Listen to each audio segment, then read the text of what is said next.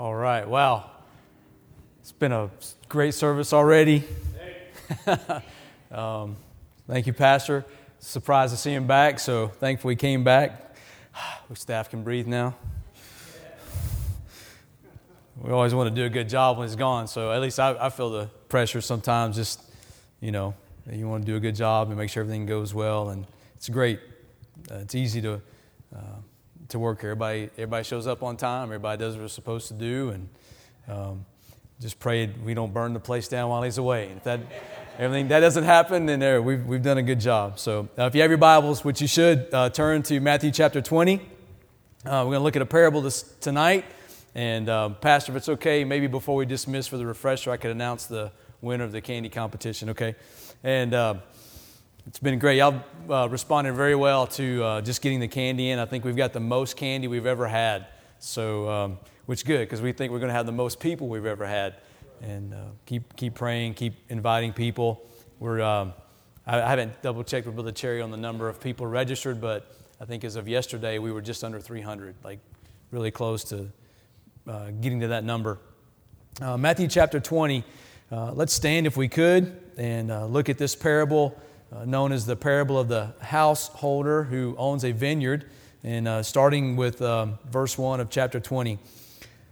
For the kingdom of heaven is likened to a man that is an householder which went out early in the morning to hire laborers into his vineyard.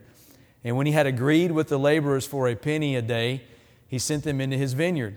And he went out about the third hour and saw others standing idle in the marketplace. And he said unto them, Go ye also into the vineyard, and whatsoever is right, I will give you. Let me just pause and just take notice to verse 2 how there's the word, the verb agreed there. That, that means there was sort of a contract that had been established. And then notice the difference here in verse 4 where he says, Go. He just tells them to go to work. Um, let's pick up with verse 5. Again, he went out about the sixth and ninth hour and did likewise. And about the eleventh hour, he went out and found others standing idle and saith unto them, Why stand ye here all the day idle? They say unto him, Because no man hath hired us. He saith unto them, Go ye also into the vineyard, and whatsoever is right, that shall ye receive. So when even was come, the Lord of the vineyard saith unto his steward, Call the laborers and give them their hire, beginning from the last unto the first. Verse 9 refers back to the laborers that were under contract in verse 2. And when they came, uh, that were hired about the 11th hour, they received every man a penny. But when the first came, they supposed that they should have received more. And they likewise received every man a penny. And when they had received it, they murmured against the goodman of the house, the good man of the house, saying, These last have wrought but one hour, and thou hast made them equal to us, which have borne the burden and heat of the day. And he answered one of them and said, Friend, I do thee no wrong. Didst not thou agree with me for a penny? Take that thine is and go thy way. I will give unto, unto this last, even as unto thee. Is it not lawful for me to do what I will with mine own? Is thine eye evil because I am good? So the last shall be first, and the first last. For many be called, but few chosen. Let's pray. Lord, we thank you for the time we've had together already, and thank you for answering our prayers. Uh, Lord, as we've prayed for many today and prayed for Pastor Mazingham. You brought them back safely to us. And Lord, so encouraged by this morning's message and the Sunday school time, and uh, also Brother Cherry's message this morning. And Lord, just hearing the truth from Dr. Childs about uh, where we're to uh, be and land right with our, our neighbor, our, our, the country we pray for, Israel. And, and so, Lord, just a, a lot um, for us to absorb and and understand. And, uh, but Lord, you make truth so clear for us, and pray that you continue to do that tonight. And uh, just help us leave here changed t- today. We've been challenged already. Lord, we need revival in our, in our heart, in our home, and Lord, our church. And so, Lord, would you begin uh, today? I know you've started this morning. Would you continue to revive us? Lord, bring us back to life that we might be a church that could be used of you. Lord, to see the lost people in our county come to know Christ. Lord, we're praying for our fall festival. Lord, many will be here. And I know not every person on the property that night will maybe get a chance to hear the gospel, they'll get it in print. But Lord, I pray that our church would be able to connect, even if it's just for a few seconds, that they would know how how much you love them, how much they mean to this church, and more importantly, how much they mean to you. Would you give us that favor with our, our community, Lord, on this big day that's coming up? We love you, Lord, and thank you for loving us. Amen. Thank you, and you may be seated. So, this, um, this parable really kind of begins in the uh, verses that are in chapter 19. There's an event that we're familiar with where a rich man comes to Jesus and he asks them how he can have eternal life. And if we're familiar with this part of Matthew, we know that there's a conversation between this rich young man and the Savior, and uh, he tells Jesus, Hey, I've kept these commandments, I've, I've done these things, I've, I've been, been good. And then Jesus gives him the, the cost of discipleship. This is what it's going to cost you to follow me. If you want to follow me and uh, be a part of, of me, he says, if you want to be mature, go and sell all that thou hast and come to the poor and give to the poor, and thou shalt have treasure in heaven, and come and follow me. And the man walked away. He had great treasure. And so the disciples are watching this, and so they even ask a question um, in verse 25 of chapter 19 Who then can be saved? I used to think that maybe they were looking at this rich young ruler because they, they had forsaken all. And so, in a sense, materially, in a, in a material sense, the disciples are, are, are poor. They, they've walked away from everything. They're not, they're not necessarily working and, and earning a living and supporting their family. And, and then it's, I think the challenge right there is they're, they're maybe asking, well, this cost of discipleship, if that man has a hard time, then who else is going to have a who else is going to walk away from Jesus when he presents them with this cost of discipleship? Uh, if if wealth is the the item in this man's life that kept him from following Jesus, wow, then then what about these other people that have uh, not only wealth in their life, but what else is keeping them from following Jesus? And I thought about us in America we are very wealthy in this country. And I would say if there's a, an obstacle in the way of the American citizen, it's materialism. It, we, we don't want to walk away from our wealth. We don't want to walk away from our station. We don't, we don't want to humble ourselves. And so uh, we won't preach this, but that's very convicting that uh, our, our wealth can keep us from enjoying a relationship with the Savior. And then Peter also and this is kind of where I think this, uh, this parable of the householder picks up because Peter asks a very interesting question.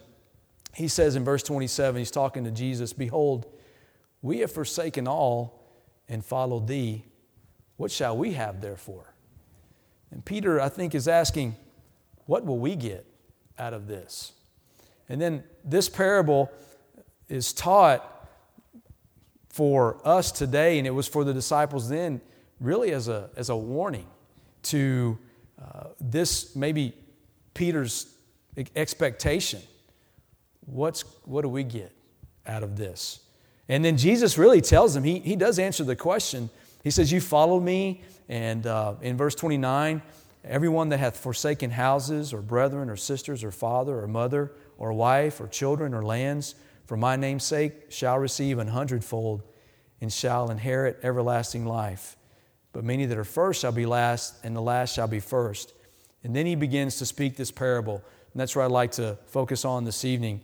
And the first note uh, in this parable is hey, there's a lot of work in the vineyard. So much work that this householder is going to go and hire people to come and work on his property, work in his vineyard. And isn't that just like uh, ministry today? There's a lot of work to go around.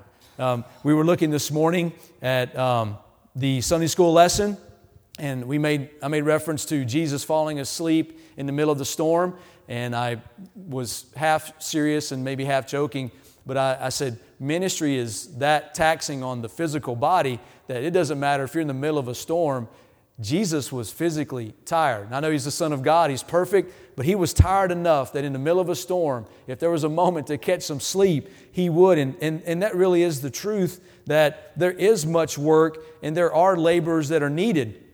And so we see work. He goes four different times to uh, hire people to work in his vineyard. And uh, so work is present. But notice in verse 2, as he begins to hire these laborers, Um, and when he had agreed with the laborers for a penny a day, he sent them into his vineyard. And, and back in this time, people would, would wait in a certain location, the marketplace, and you, if you were a uh, owner of land and you needed help, you knew where to go to hire your laborers. And, and so this is most accurate. And it's interesting that these men most likely would not have committed to working for him unless they had a contract. They were bargaining. And th- they need work, they need to make money, they need to provide for their family. But isn't it interesting that some people are very, they're always calculating. They're not ready to commit until they have a consultation with you. And then after the consultation, if there's a guaranteed uh, outcome, they're not really willing to commit. It's almost as if their resources, their, their energy, their love, their commitment is kind of on a budget. And unless they can get something out of the deal, they're not going to commit because it's, it's a stark difference between that group in verse 2 and the rest of the laborers he hires. And, and, and really, this parable highlights and focuses on that group of laborers that would not go to work until they struck a bargain with the householder. And so that's a, that's a warning for us. They, they really come at this thinking, what's in it for me? If I'm going to work for you for the next 12 hours, what do I get out of the deal? I already mentioned there's much work present, so he's out getting more, more laborers. He finds some people idle. He finds some that are waiting to be hired. There's, there's, a, there's a variety there of workers, and, and he goes out and gets them. And, and it's very interesting in verse 4 as he begins to hire these. He says, he just says them, he, he says to them, they're, they're idle in the marketplace. He says, Go ye also into the vineyard, and whatsoever is right, I will give you. And they went their way. These men, I'm, I'm going to call them men because I think that's what they are. And um, i guess I'm preaching so I can determine what they are um, anyway. But th- these men were laborers. And then also you see uh, some in verse uh, 7 and, and 8 and verse 6. They just go work. There's no contract, it's open ended. What does that tell us? They're taking the householder at his word, that he's going to treat them right. They're, they're not, they're really not, in a sense, expecting an, an outcome that is going to personally benefit them. They're, they're just willing to work because they have a need. They're going to trust the householder to do them right. And so at the end of the workday, they're expecting, hey, he's going to, he's going to treat me fair. He's going to do what's right. And then as the workday progresses, he, he hires more. And same, same in verse 7 go ye also into the vineyard, and whatsoever is right, that shall ye receive. And then the end of the workday comes. And in verse 8, he says to his steward, Call the laborers and give them their hire, beginning from the last until the first. So the contract guys got to wait last. And the last men who were hired, they're going to receive their pay first. And it's interesting that to read the reaction as this, as this is unfolding. And can you picture this? These men have been working hard. As far as we can tell, this is a 12 hour workday. And he's hired people at the uh, beginning, he's hired people at the third hour, the sixth hour, the ninth hour, the 11th hour. He's hired people throughout the day. And the only ones who have a guarantee is the very beginning. They're the only ones that have a guarantee. So as he, as he begins to bring everyone in, he starts with the ones he hired last. They worked one hour and got paid a full's day wage. Wow. I'd like that deal, right? That's a, that's a, that's a, good, that's a good way to, to, to uh, keep people hired on, right? But notice the reaction of this first group. But when the first, they're watching. They're watching the, the, they're watching the guy that worked one hour and got paid for a full day's wage. They're watching. And when the first came, they supposed that they should have received more. Like, oh, wait, if he's getting a full day's wage for one hour, imagine what we get. They totally forgot they were under contract. No, no, no, no. You bargain with the householder. Do you see the, do you see the selfishness in that? And they likewise received every man a penny. And when they had received it, they murmured against the goodman of the house. And we'll continue with that in just a minute. So, what's the reaction? What's the, what's the application here? We've, we've kind of unfolded the story. I think the scripture is clear on how uh, with the conversation between the laborers who were hired first and the master. But there's, there is some, there's three warnings that will benefit us from, from looking at this. First of all, is beware of having a contract mindset. And what do we mean by that? If our love and our energy and our money are on such a budget, and I, I think, I guess I'm using that word because we're getting help with our budget, so I, I think this is applicable in, in a lot of ways. But if you're so concerned about your return and you being benefited that you can't expend love, expend energy, expend money, expend resources, then, dear friend, you have no idea what Christ has done for you. Because he gave all. There was, there was nothing he held back in his love for you and for me. And as we were challenged this morning from Brother Cherry's message, there is, there is everything to gain by bringing glory to God, by serving God. He humbled himself. He, he didn't live on some kind of spiritual budget to only, to only give when it, when it would benefit him. And, and I do want to say that Jesus Christ teaches us in the Bible to be wise with our resources. It's not to be foolish in spending anything, whether that's your energy, your love, your whatever. I mean, he knew when to rest and he knew when to eat and he knew how to govern himself and he knew how to govern people, but he never held back when it came time for other people. Listen, these, uh, these laborers were cutting a deal, and really, uh, they benefited the least. And, and it helps us realize that we don't cut deals with God. We don't, if we enter into a contract with God, it ought to be this kind of contract.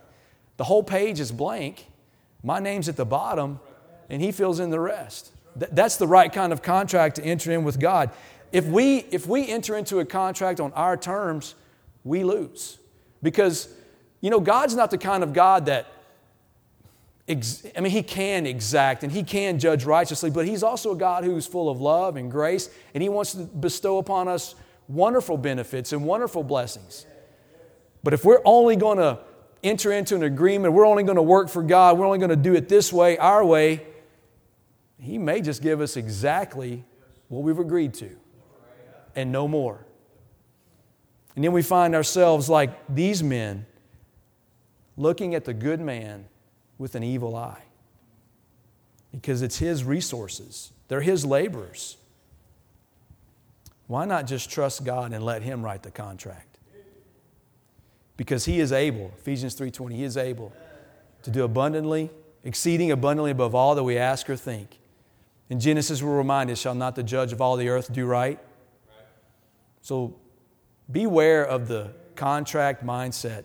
Never be afraid of the will of God. Secondly, beware of the comparison complex. Notice in verse 11 or um, verse 10, maybe it is verse 11, um, but when the first came, they supposed that they should have received more, and they likewise received every man a penny. And when they had received um, it, they murmured against the, uh, the good man. I'm looking for, yeah, verse 12, there it is. These last have wrought but one hour, and thou hast made them equal to us. They're starting to compare their labor, where they are, with everyone else around them. They don't look at other people. Don't compare yourself to other people. If God wants to bless the man who worked one hour with a day's wage and bless somebody else a day's wage and they work 12 hours, may we just say that's his business? He knows the heart. He knows our heart. He knows your heart. And, and, I don't want to in any way say that God's unkind and unloving, but we will begin, if, if we think someone has received a superior blessing over us and we start thinking about that, you know what happens? Envy enters in. And that's sin. Envy is sin. We get the evil eye. We look at our fellow Christian with the evil eye. We look at our God with the evil eye. We think, man, God's just done given me a raw deal. And that's not true. We, we, we are His creation. We are a tool in His hands. He can use us as He pleases. He can bless you as He pleases. He can bless everyone else as He pleases. It's up to Him. And you know what happens when we compare ourselves? We're never satisfied when God does bless us. We're never satisfied. We always want what somebody else wants. Then we get bitter towards God. Then we'll start to sound like the elder brother in the parable of the prodigal son.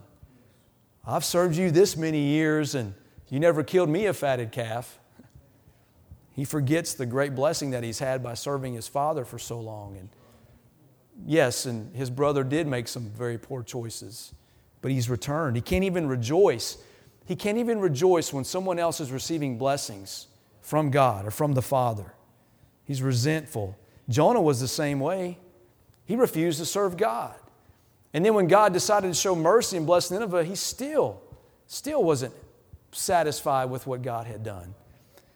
This is a great caution because if we're in this comparison complex and we're looking at someone and comparing what's happening in my life and their life, and he got paid more than I did, I worked all this, you know, uh, we, will, we will forfeit or could forfeit our blessings now and in the future. And we'll, we'll be guilty of doing the work of God. Our heart won't be in it. We won't be accomplishing the will of God for our lives. The Bible warns us Who art thou that judgest another man's servant? To his own master he standeth or falleth. But why dost thou judge thy brother? Hey, we're to love the brethren. The Bible tells us we're to prefer one another, love one another, pray for one another. We're not to compete against each other. It's not what the church is for. We don't, you know, dear friend, you don't have anything to prove to anybody else here. The, on, the only smile on a face that you and I should be concerned about is the smile from Jesus' face when we're working to please Him, to, to, to satisfy Him, to, to honor Him. That is our, that's what we're free and we're liberated for.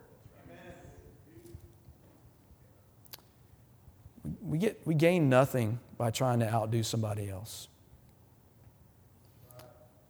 You know, uh, we were challenged this morning in Sunday school about uh, this faith journey we're on with God to a crisis of belief. And the word crisis is not necessarily something emergent, like a, a medical emergency or anything like that. It's really a, a place where God leads us into a decision or, or, or the, the, the prep, uh, precipice of something great He wants us to be involved in, and, and it requires a step of faith on our part.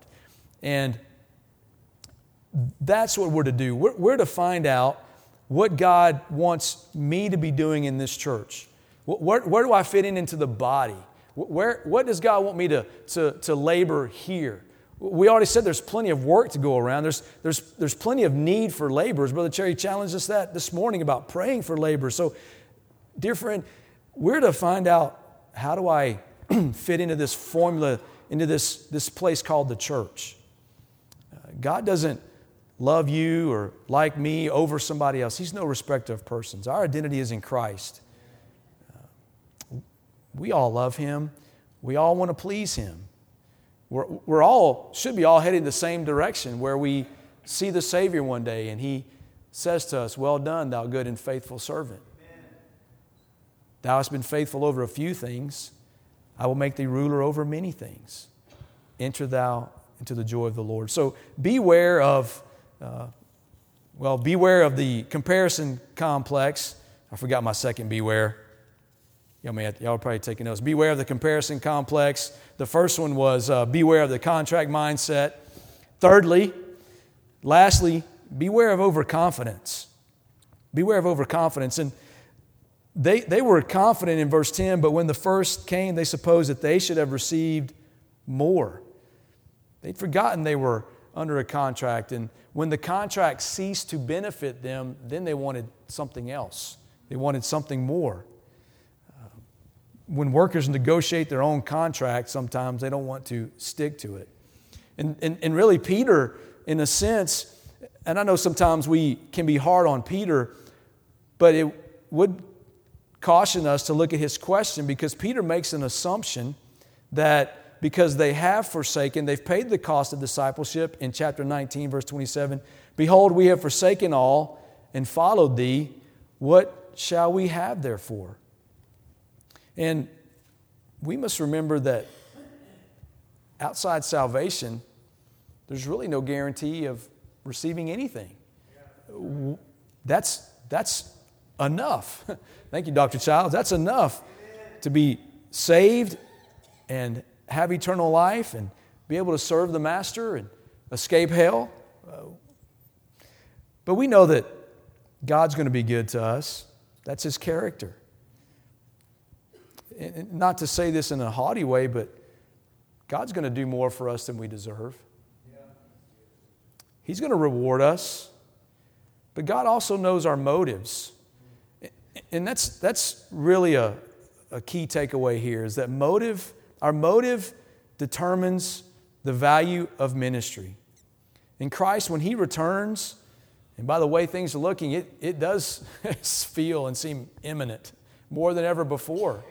When you see Israel, who's being attacked from the north and the south, and, or more from the north, Lebanon, and Iran's threatening, and just think about all the scriptures we read in Revelation, how the countries are going to descend upon Israel and try to destroy her. And you think, wow, I just wasn't sure if I would see all that in my lifetime. But, but when Christ does return, and He will, He will judge our motives. And Peter, Peter, his motives did change. If we were to read in Acts, when he was healing the man who could not walk, he told them, he says, Look, I, I don't have anything material to give you but such as I have, give I thee in the name of Jesus Christ of Nazareth. Rise up and walk. And so, Peter, although he's asking Jesus, hey, what do I get out of this venture, this, this cost of discipleship? We see later that he is a giver. He's giving what he has, and he's seeing a man r- rise up and walk. God used him in a great way. And lastly, this really isn't a point, but I would say after being aware of the, beware of the, the contract mindset, uh, beware of the comparison com- beware of overconfidence. Can I just tell us we need to be free? That don't necessarily mean be free as in liberty, but can we work for free? Can we, can we be a people that have no expectation when it comes to serving our Savior? That if He didn't, that if He ceased to happen to not provide for a certain need, or if things didn't go the way we've been praying for, or something didn't happen the way that we thought it would, could we still be found faithful? Knowing that just in our salvation is enough, just to serve Him is enough? Not, you know, it's not that you won't be recognized. It's not that you won't be compensated. And it's not, I'm saying that that won't happen, but, and, and I don't I mean this even sounds simple or a cliche, but in the words of Gretchen, can we just do it because we love Jesus? Gretchen says that a lot. love Jesus. Wouldn't that be enough motivation for us? You know, these laborers, when the, the ones that didn't sign a contract, when they were told to go work, they went, they went right away.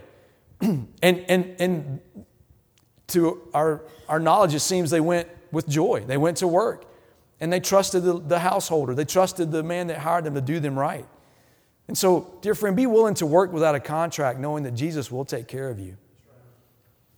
And if no one has come to ask you to work, would you volunteer? If God's burdened you for a ministry, would you, would you do that for free?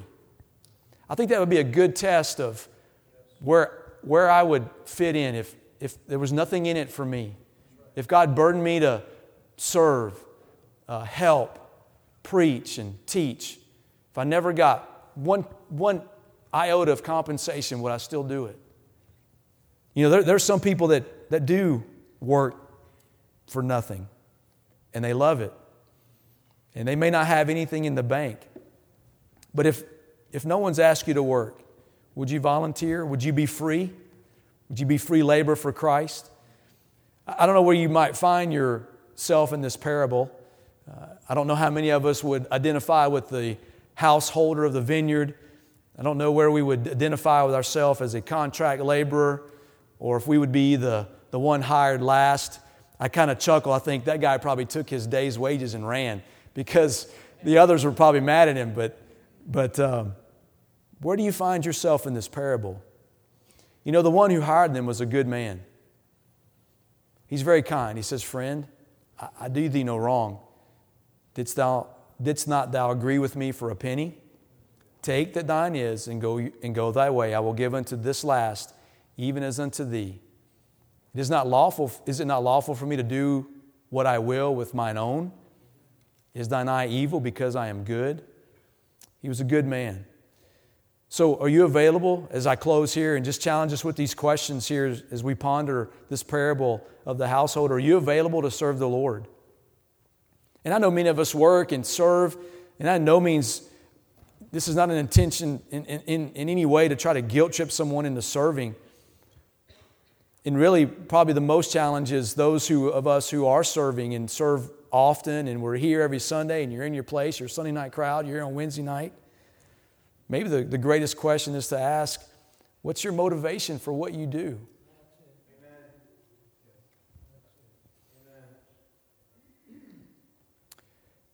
How did you react to the wages paid to the laborers in this parable? Do you think some of it was unfair? Why does he get to work an hour and get a day's wage? Why does the other one work so hard and get paid the same? Do you trust God? That's really what that's about, too. This represents God and how He deals with His laborers. Do you trust Him? I don't know how I would react if this were me, I'll be honest with you. But I know how I should react. I know how I should come to the Lord in that it's the greatest privilege on earth. Higher than being the president, the pastor said this, than being the president of the United States is working for Lord, working for the Lord, working for Jesus. That's the highest call. I used to think it was other things. You know, I thought the military was that was the highest call, and pledging your life for your country. And can I just say, many have died, many have come back with no arms and no legs, wives without husbands, children without fathers. They've, they've sacrificed a great deal. Can I just ask, how has that deterred our country from plummeting to depravity. Doesn't matter how much you commit. If God's not your God, your nation won't last. That's where the allegiance lies. We're, we're, we, we're to allege ourselves to Him. He is our sovereign. There's no better place to serve. There's no, there's no greater person to, to cling to, to serve, to give your all. He will never, ever, ever do you wrong. He won't cheat you. He won't scandal you. He won't, do you, he won't cut you a raw deal. He won't cut corners. He does all things well, perfectly in your life and in mine. As we ponder these truths, I just pray that it's been a help to us. If nothing else, it's been a warning. Don't have a contract mindset when it comes to serving the Lord. Don't compare yourself to other people. And please, don't be overconfident. Stay dependent upon Christ as we close, if you want to stand with me, please, and have our time of invitation. This is a time for you to respond to what God's spoken to your heart about. And I pray that you would do business with the Lord. And thank you, Brother Redmond, for playing for us. And you take the time you need. Come with an open heart, a humble heart.